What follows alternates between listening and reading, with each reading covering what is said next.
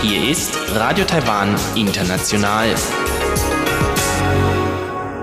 Herzlich willkommen zum halbstündigen deutschsprachigen Programm von Radio Taiwan International. Am Mikrofon begrüßt Sie Sebastian Hambach. Und folgendes haben wir heute am Montag, den 30. Dezember 2019 im Programm. Zuerst die Nachrichten des Tages. Danach folgt in Taiwan Entdecken ein Interview mit den beiden Autorinnen Ao Guozhu und Yang Huilan über ihr neues Buch zu Wahlen in Taiwan, das sich insbesondere an junge Wähler und zukünftige Wahlkandidaten richtet. Und zum Abschluss berichtet Eva Trindl in Taiwan Monitor über den 20. Jahrestag der Rückgabe Makaos an China.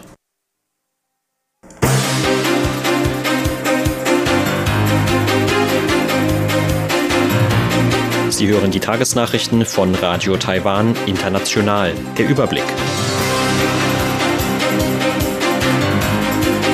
Vizepräsident zu 20. Diplomatiejubiläum in Palau.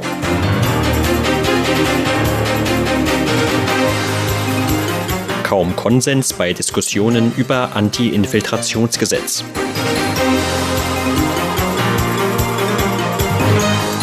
Und Kohlekraftwerk in Taichung droht Generatorenbetriebsstopp. Die Meldungen im Einzelnen. Vizepräsident Chen Jianren hat heute bei einem Besuch in Palau dem Land für die anhaltende Unterstützung Taiwans in internationalen Organisationen gedankt. Seine Äußerungen machte Chen bei einem Bankett zum 20. Jahrestag der Aufnahme von diplomatischen Beziehungen zwischen der Republik China Taiwan und Palau. In seiner Rede vor Palaus Präsident Remin Gesau und anderen hohen Regierungsvertretern sagte Chen, dass Palau in den letzten 20 Jahren immer an der Seite Taiwans gestanden habe. Damit sei Palau zu einem der engsten Verbündeten Taiwans im Pazifik und der ganzen Welt geworden. Beide Länder hätten sich vor 20 Jahren für die Aufnahme von diplomatischen Beziehungen entschieden, weil sie viele Gemeinsamkeiten teilen würden. Dazu zählen laut Chen das gemeinsame Erbe von einer austronesischen Kultur, sowie der Respekt vor Werten wie Demokratie und Freiheit. Chen verglich die Beziehungen zwischen beiden Ländern mit der von Brüdern, die in vielen Bereichen eng zusammenarbeiten und sich gegenseitig unterstützen würden. Als Beispiel nannte der Vizepräsident die für beide Seiten vorteilhafte Zusammenarbeit in Bereichen wie Gesundheit, Landwirtschaft, Bildung und Infrastruktur. Chen dankte Palau im Namen von Taiwans Volk und Regierung dafür, Taiwans Teilnahme an internationalen Organisationen zu unterstützen – so habe Palau bei der UN-Generalversammlung in diesem Jahr daran appelliert, die Rechte der Taiwaner nicht zu ignorieren. Diese Freundschaft werde beide Länder noch enger aneinander binden. Im Parlament haben die Parteifraktionen heute über das von der Regierungspartei DPP geplante Anti-Infiltrationsgesetz diskutiert. Die DPP hat vor, das Gesetz noch vor dem morgigen Jahresende in dritter Lesung zu verabschieden. Widerstand kam heute vor allem von den Oppositionsparteien KMT und PFP. Die Regierungspartei will mit dem Gesetz etwa verhindern, dass aus dem Ausland finanzierte oder gesteuerte Personen oder Gruppen versuchen, Wahlen in Taiwan zu beeinflussen. Die Oppositionsparteien kritisieren dagegen, mit dem Gesetz würden taiwanische Geschäftsleute oder Studenten in China unter Generalverdacht gestellt. Auch nach sechsstündiger Debatte kam es nur in zwei Punkten zu einer Einigung. So wurde einem Vorschlag der KMT zugestimmt, den offiziellen Staatsnamen Republik China mit in den Gesetzestext aufzunehmen. Außerdem einigten sich die Parteien darauf, dass das Gesetz sofort nach Bekanntgabe gültig werden soll. Parlamentspräsident Su Jiaqun sagte, im ersten Artikel haben wir Land in Republik China geändert und damit den Verbesserungsvorschlag der KMT verabschiedet. Auch der zwölfte Artikel zur sofortigen Gültigwerdung des Gesetzes nach Bekanntgabe wurde verabschiedet. Die zehn übrigen Artikel wurden vertagt.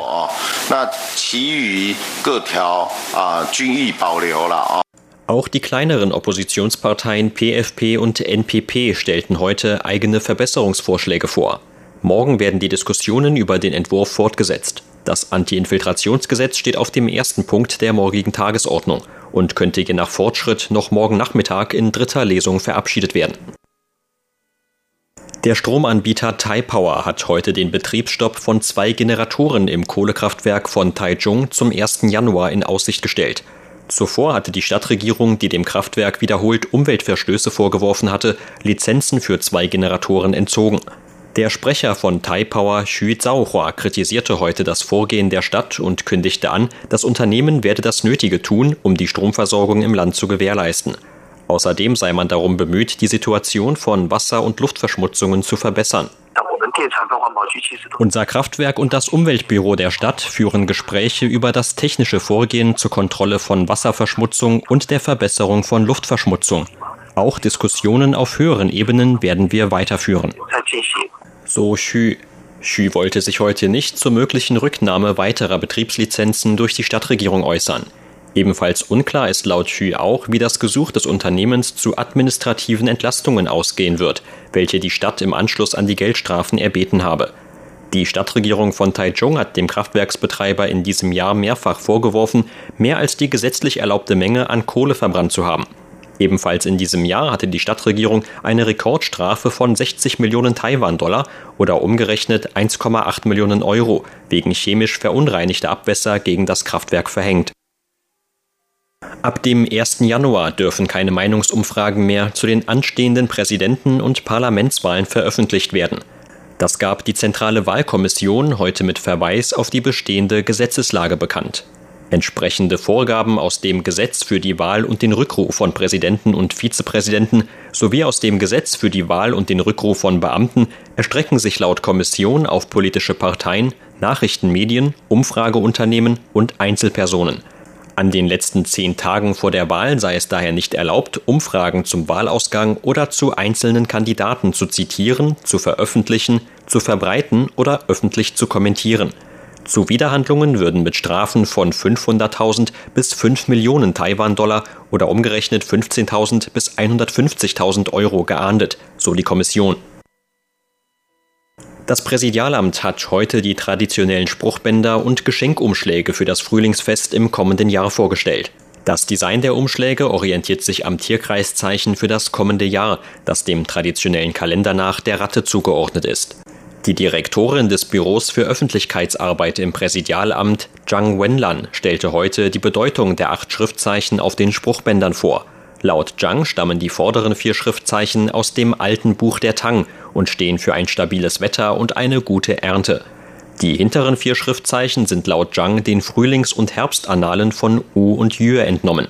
Damit werde die Idee zum Ausdruck gebracht, dass die Stärke eines Landes vom Wohl des Volkes abhänge.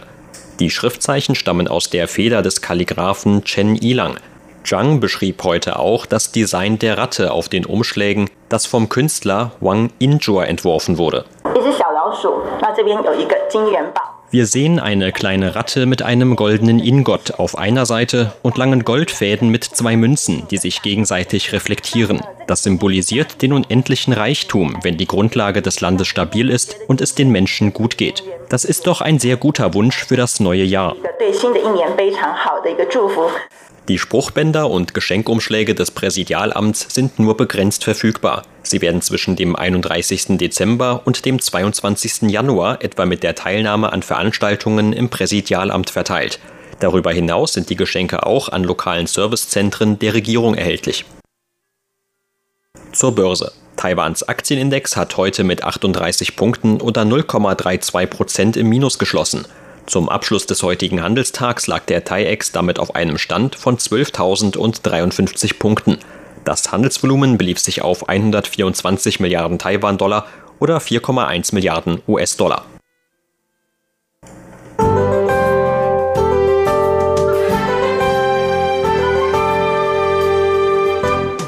Das Wetter war heute in ganz Taiwan von Regen und Wolken gekennzeichnet. Vor allem im Norden und Nordosten Taiwans gab es vielerorts auch schon mal länger anhaltenden Niederschlag. Auch am Abend gab es immer wieder vereinzelt Regen. Nur im Süden blieb es weitgehend trocken.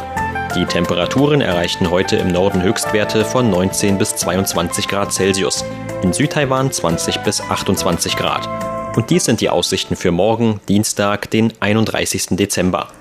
Auch morgen wird das derzeitige Nordosttief in den nördlichen und östlichen Landesteilen laut Wetteramt noch einmal für etwas Regen sorgen, wenn auch weniger als heute. In Mitteltaiwan ist noch vereinzelt mit Regen zu rechnen. Im Süden sollte es dagegen trocken bleiben. Am morgigen Abend wird es dann voraussichtlich nur noch vereinzelt im Norden regnen. Die Temperaturvorhersage für morgen lautet 15 bis 18 Grad Celsius in Nordtaiwan, in Mittel-Taiwan bis 20 Grad und in Süd-Taiwan bis 24 Grad. Nun folgt Taiwan entdecken.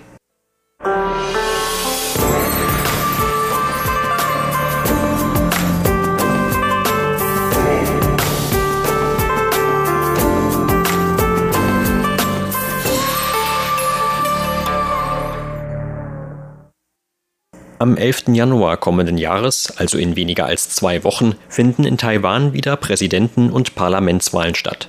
Die Ergebnisse der beiden Wahlen werden die Richtung von Taiwans Politik in den nächsten vier Jahren bestimmen. Ausschlaggebend für den Wahlsieger oder die Wahlsiegerin dürfte aber auch werden, wie hoch die Wahlbeteiligung sein wird. In der Vergangenheit war vor allem die Wahlbeteiligung der jüngeren Wahlberechtigten in Taiwan ausbaufähig. Zwischen 2008 und 2016 gingen im Durchschnitt nur etwa 50 bis 60 Prozent der Wahlberechtigten im Alter zwischen 20 und 35 Jahren zur Wahlurne. In der Altersgruppe der über 65-Jährigen waren es dagegen 80 bis 90 Prozent. Die beiden Autorinnen Ao Guo-ju und Yang Huilan sprachen im Interview mit RTI vor kurzem über ihr neues Buch, mit dem sie vor allem den jüngeren Menschen im Land und zukünftigen jungen Wahlkandidaten Wissen rund um die Wahlen in Taiwan vermitteln möchten. In dem Buch erörtern sie etwa Themen wie das öffentliche Auftreten von Wahlkandidaten oder die Bedeutung von Big Data und Geld bei Wahlen. Den chinesischen Titel des Buches könnte man etwa übersetzen mit Ich gebe in meiner Generation den Ton an, was uns Wahlen lehren können. Ao Guoju erklärt zunächst die Motivation, die für beide Autorinnen hinter dem Verfassen des Buchs stand. Im letzten Jahr hatten wir im Rahmen der Kommunalwahlen die Gelegenheit, uns die Wahlen in der Stadt Tainan aus der Nähe anzuschauen. Dazu haben wir beide damals eine Zeit lang in der Stadt verbracht. Durch den Ablauf der Wahlen und das Wahlergebnis bekamen wir den Eindruck, dass junge Leute zwar auch durchaus etwas Leidenschaft für die Wahlen haben, gleichzeitig ist ihnen aber auch nicht klar, inwiefern sie ihre eigene Zukunft durch die Wahlen überhaupt beeinflussen können. Aber gerade weil sie die Bedeutung von Wahlen nicht erkennen, haben sie dann nur negative Meinungen gegenüber den älteren Generationen. Wir beide wollten wissen, wo eigentlich genau der Kern dieses Problems liegt. Wir sind beide der Meinung, wenn man für die eigene Generation den Ton angeben möchte, dann ist es in unserer demokratischen Gesellschaft, der Republik China, Taiwan am wichtigsten, wenn man bei Wahlen auch wirklich seine Stimme abgibt. 好好去投票是最关键的事。 Ein roter Faden, der sich durch das Buch zieht, ist die Aussage, dass die Wahlen nicht losgelöst vom eigenen Leben stattfinden, sondern im Gegenteil sogar einen sehr großen Einfluss auf das eigene Leben haben können. Dabei spielen laut Yang Huilan für die heutigen Generationen soziale Medien und das Internet eine große Rolle. Ehrlich gesagt, auch wir waren ja einmal jung und dachten damals, dass uns Wahlen gar nichts angehen. Ein sehr interessanter Aspekt der heutigen jungen Leute ist die unvorstellbar weit verbreitete Nutzung von Smartphones, die sie schon seit ihren Kindertagen benutzen. Sie sind vertraut mit Internetberühmtheiten wie dem YouTuber Guachi, wissen dagegen aber vielleicht nicht, wer die Politiker James Song oder Wang Jinping sind. Aus diesem Grund sind diese Entwicklungen auch so bedeutsam. Bei Guachi handelt es sich um die erste Internetberühmtheit aus Taiwan, die den Sprung in die Politik geschafft hat. Guachi kann für seinen Wahlkampf innerhalb von nur acht Stunden eine Menschenmenge von mehr als 200.000 Personen organisieren. Er hat einen sehr großen Einfluss. Das wirft die Frage auf, wie man den Einfluss im Internet auf die Stimmabgabe einschätzen sollte. Tatsächlich haben darauf derzeit weder die Experten noch die Wahlkandidaten eine genaue Antwort. Wenn sich die Internetberühmtheiten dazu entscheiden, an einer Wahl teilzunehmen, dann sorgt das auch bei ihnen für eine gewisse Unruhe. Denn auch wenn sie im Internet einen großen Einfluss haben, müssen sie diesen Einfluss erst auch offline geltend machen. In den ersten Tagen von Guachis Wahlkampf kamen nur sehr wenige Menschen zu seinen Kurzansprachen an den Metrostationen. Das änderte sich aber schon bei der zehnten Ansprache, bei der eine Kameradrohne zum Einsatz kam. Daran erkennt man, dass es zumindest schon mal sehr hilfreich für Wahlen ist, wenn sich jemand vorher im Internet einer großen Beliebtheit erfreut hat. Laut Ao Guo-ju spielen trotz der neuen Entwicklung aber auch noch altgediente Konzepte eine Rolle bei den Wahlen. Darunter zum Beispiel die Idee, dass es auch auf den Charakter der Wahlkandidaten ankommt.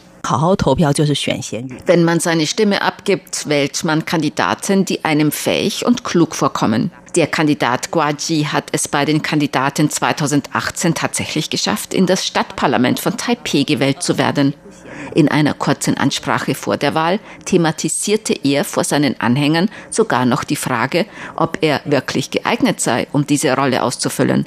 Und trotzdem wurde er von seinen Anhängern in das Stadtparlament gewählt. Auch wenn es einen Zusammenhang zwischen Einfluss im Internet und dem Abschneiden bei einer Wahl zu geben scheint, kommt es aber auch noch auf den Charakter eines Kandidaten an. Wenn eine Person etwas zu seltsam oder zu hohl daherkommt oder keine politischen Standpunkte vertritt, dann werden ihm auch selbst die eigenen Fans oder Wechselwähler nicht unbedingt ihre Stimme geben. Bei der Wahl in Tainan konnten wir zum Beispiel den unabhängigen Bürgermeisterkandidaten Lin Yifeng beobachten, der in ganz Taiwan durch seine Aktion Crazy Friday bekannt geworden war. Lin ist über 70 Jahre alt, sehr nett und erfreut sich im Internet einer großen Beliebtheit. Doch alle seine Äußerungen sind von Halbwissen gezeichnet und schließlich erhielt er nur etwas über 80.000 Stimmen. Die meisten Leute waren wohl der Meinung, dass so jemand nicht dafür geeignet sei, Bürgermeister zu werden. Das Buch beschäftigt sich aber auch mit der Frage von Geldflüssen bei Wahlen, denn ohne Geld wären Wahlen nicht denkbar. Doch woher das Geld kommt und wofür es ausgegeben wird, ist vielen Wählern nicht klar. Ein Thema, das Frau Yang hier auch nur anreißen kann. Ich denke, dass man das nicht so einfach mit einem Mal erklären kann. Fest steht natürlich, dass Geld unbedingt notwendig ist. Die höchsten Ausgaben entstehen bei der Verbreitung von Informationen über die Medien. Während der Arbeiten an unserem Buch fragten wir Politiker auch nach ihren Spendern. Ein Teil des Geldes kam von der Familie, ein anderer wurde von Unternehmen gespendet. Es gibt bestimmte Verhältnisse zwischen dem Betrag, der einem zur Verfügung steht, und den Beträgen, die man für unterschiedliche Dinge ausgibt. Auf die Öffentlichkeitsarbeit in den Medien entfällt mindestens etwa ein Drittel des verfügbaren Geldes. Und wenn man wissen will, wie viel Geld man dafür ausgeben muss, um als Präsident gewählt zu werden, dann kann man auch das bis auf die Wahlstimme genau ausrechnen. Eine weitere Behauptung in dem Buch ist, dass alle Wahlkandidaten, die die Rolle von Big Data und sozialen Netzwerken nicht richtig verstehen, automatisch einen Nachteil haben.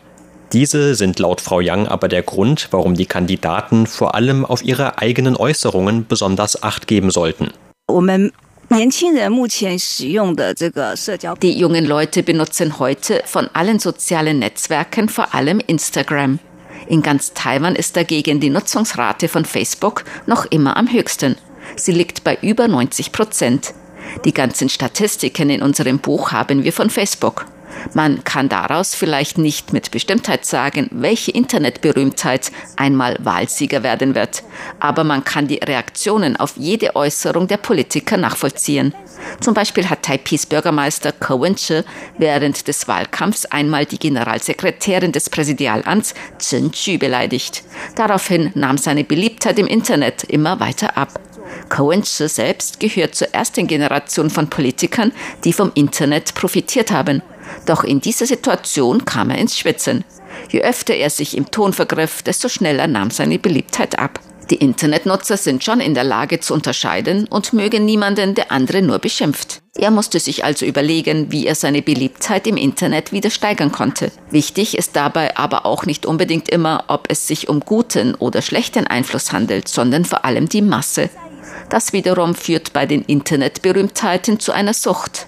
Ihnen sind dann vor allem die Klickzahlen oder die Anzahl der Likes wichtig. Sie überlegen dann, was sie tun müssen, um ihre verlorenen Unterstützer wieder zurückzugewinnen. In Zeiten des Internets können alle innerhalb weniger Sekunden die neuesten Informationen sehen. Gleichzeitig wissen die Kandidaten genau, wer ihre Unterstützer sind. Diese Art von Wahlkampf wird noch präziser und schneller geführt.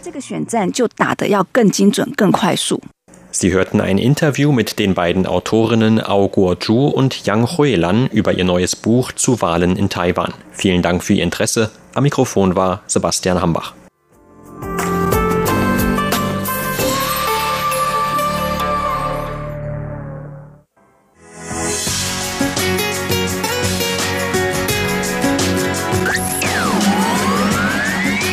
Radio Taiwan, international aus Taipeh.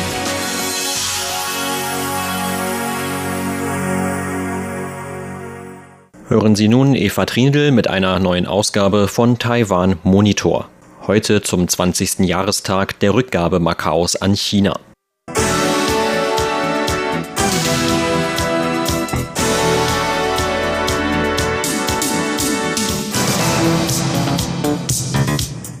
Die ehemalige portugiesische Kolonie Macau hat am 20. Dezember den 20. Jahrestag der Rückgabe an China begangen. Macau ist, wie Hongkong, unter dem Modell ein Land, zwei Systeme an China zurückgegeben worden. Das bedeutet, dass der ehemaligen portugiesischen Kolonie 50 Jahre lang nach der Rückgabe ein hohes Maß an Autonomie gewährt wird. Während in Hongkong seit Monaten Proteste gegen den wachsenden Einfluss Chinas auf Hongkong stattfinden, gibt es im rund 60 Kilometer von Hongkong entfernten Macau keine Großkundgebungen gegen Peking. Macau mit seinen rund 600.000 Einwohnern hat eines der höchsten Pro-Kopf-Einkommen der Welt. Denn in Macau ist, im Gegensatz zu China, Glücksspiel erlaubt. Und Macaus Reichtum kommt zu einem großen Teil von den Casinos und Casino-Ressorts. Aufgrund der kürzlichen Entwicklungen in Hongkong haben Analysten über Möglichkeiten diskutiert, ob Macau zu einem internationalen Finanzzentrum entwickelt werden könnte und vielleicht zum Teil Hongkongs Rolle übernehmen könnte. Chinesische Institutionen haben kürzlich auch Schritte zugunsten Makaos angekündigt und Schritte, um die Finanzsysteme von Macau und der Volksrepublik China näher zusammenzubringen. Radio Taiwan International sprach mit Professor In Naiping, Professor am Institut für Finanz- und Bankwesen an der National Zhengzhi Universität. Professor In sagte über kürzliche Ankündigungen zugunsten des Finanzsystems Makaos, 我想这些都是在 ich denke, damit soll der Weg für Macau bereitet werden, zu einem internationalen Finanzzentrum zu werden. Dazu ist Macau derzeit auf die Unterstützung und das Kapital aus China angewiesen. Wie viel die Unterstützung aus China bewirken kann, ist derzeit noch nicht abzusehen. Doch ein internationales Finanzzentrum benötigt viele Voraussetzungen. Ansonsten hätten sich auch Finanzplätze in China wie Shanghai und Shenzhen schon längst zu einem internationalen Finanzzentrum entwickeln können. Doch die Voraussetzungen in Festland China sind derzeit noch nicht gegeben. Deshalb ist Hongkong immer noch ihr einziges Tor. Doch durch die anhaltenden Proteste gegen das Auslieferungsgesetz in Hongkong beginnt Hongkong Stand als internationales Finanzzentrum ins Wanken zu geraten. Man kann jetzt schon klar verfolgen, dass sich der Status Hongkongs als internationales Finanzzentrum langsam abschwächt. Deshalb braucht Festlandchina einen Ersatz und hat dabei Macau im Blick. Aber die Frage ist, ob Macau Hongkong als internationales Finanzzentrum ablösen kann, wie lange das dauern wird und ob die Zeit dafür ausreicht. Wir sehen, dass der Abfluss von ausländischem Kapital aus Hongkong bereits begonnen hat. Tokio in Japan und Seoul in Südkorea bemühen sich ganz aktiv darum, nicht chinesische Aktien an ihre Märkte zu ziehen. Natürlich ist auch Taiwan ein sehr guter Finanzstandort. Und es ist auch schon sehr viel ausländisches Kapital nach Taiwan geflossen vor allem in der zweiten Jahreshälfte, im September, Oktober und November. Denn je mehr sich die Situation in Hongkong zuspitzt, desto mehr Kapital fließt von dort ab. Taiwan ist auch ein sehr wichtiger Ersatzstandort für dieses Kapital. Es kann sein, dass Hongkongs Status als internationales Finanzzentrum sehr schnell erschüttert wird.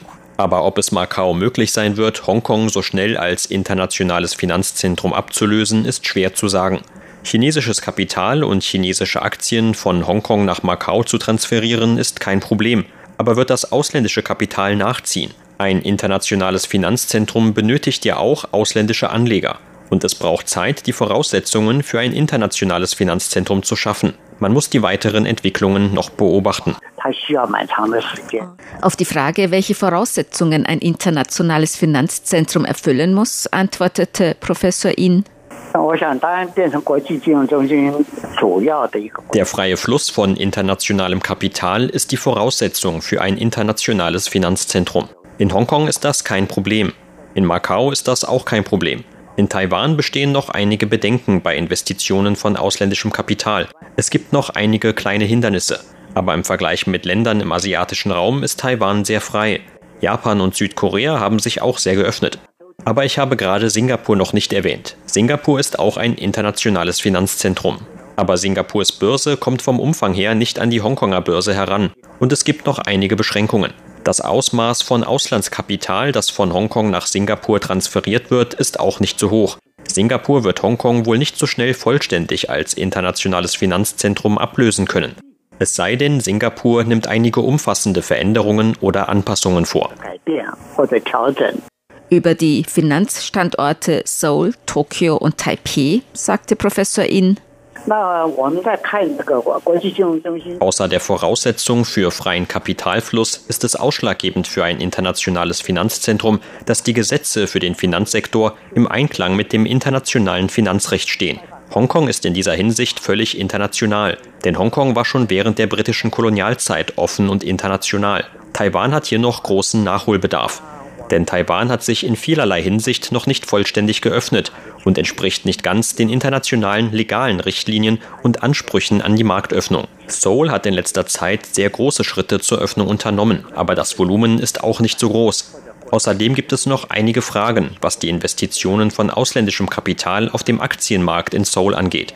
Aber die südkoreanische Regierung bemüht sich sehr aktiv darum, um aus Hongkong abfließendes Kapital nach Seoul zu ziehen. Das gilt auch für Japan. Die Börsen von Taipei, Tokio und Seoul sind eigentlich recht ähnlich. Tokio und Seoul sind aber bei der Öffnung etwas weiter als Taiwan, besonders Japan.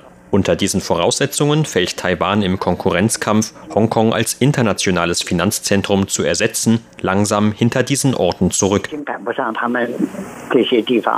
Um zu einem internationalen Finanzzentrum zu werden, müssten außerdem internationale Standards und Spielregeln befolgt werden. Professor In Ping, Professor am Institut für Finanz- und Bankwesen an der National Tsinghua Universität, vergleicht dies mit Global Playern im Sport. Das erste sind die Gesetze, die den Finanzmarkt und Aktienhandel regeln. Diese Gesetze kann Macau eigentlich vollständig von Hongkong übernehmen.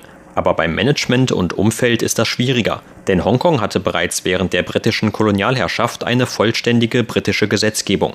Eine andere Frage ist, ob Macau genügend Personal für die damit zusammenhängenden Aufgaben gewinnen kann, wie Verwaltung, Finanzbuchhaltung, auf Finanzwesen spezialisierte Anwälte und so weiter. Die Ansprüche in diesem Bereich sind sehr hoch. Ich vergleiche es oft mit Sport. Wenn wir in Taiwan eine Weltmeisterschaft austragen und ein wichtiger internationaler Player sein wollen, dann benötigen wir Stadien, die den internationalen Ansprüchen und Regeln genügen. Alle Voraussetzungen müssen völlig den internationalen Standards entsprechen. Man muss die internationalen Spiel- und Wettkampfregeln anwenden. Man benötigt Schiedsrichter, die den internationalen Anforderungen entsprechen. Auch die Spieler müssen nach den internationalen Regeln spielen und ihre Spieltechnik muss auf internationalem Niveau sein.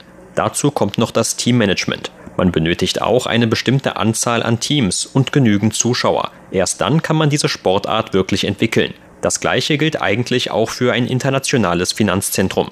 Man muss alle diese Voraussetzungen erfüllen und es müssen genügend andere teilnehmen. Es wird für Macau nicht einfach sein, alle diese Voraussetzungen zu erfüllen und das Modell Hongkongs vollständig auf Macau zu übertragen. Denn es ist die Frage, ob es gelingt, die in diesem Bereich tätigen Menschen, das System und die Institutionen nach Macau zu transferieren. Nicht nur die chinesischen und Hongkonger Institutionen. Werden auch die internationalen Einrichtungen und das Personal bereit sein, nach Macau zu gehen, kann es ein geeignetes Wohn- und Lebensumfeld bieten. Macau ist recht klein, außer man bezieht die gesamte Region Zhuhai bei der Entwicklung mit ein. Es braucht doch Zeit, um die Voraussetzungen dafür zu schaffen, einen Teil des internationalen Finanzzentrums Hongkongs zu ersetzen.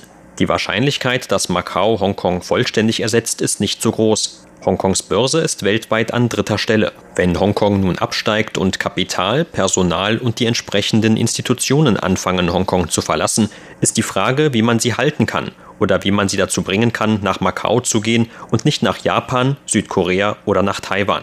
Da reicht es auch nicht, den Finanzinstitutionen Sonderkonditionen zu bieten. Man benötigt ein gutes Klima für Auslandsanlagen. Nur so wird ausländisches Kapital auch dorthin fließen. Sie hörten das halbstündige deutschsprachige Programm von Radio Taiwan International am Montag, den 30. Dezember 2019. Unser aktuelles Radioprogramm und weitere Sendungen können Sie im Internet on demand hören unter der Adresse www.de.rti.org.tv. Weitere Informationen und Videos von der RTI Deutschredaktion rund um Taiwan finden Sie zudem auf unserer Facebook-Seite und auf unserem YouTube-Kanal. Am Mikrofon verabschiedet sich heute von Ihnen Sebastian Hambach.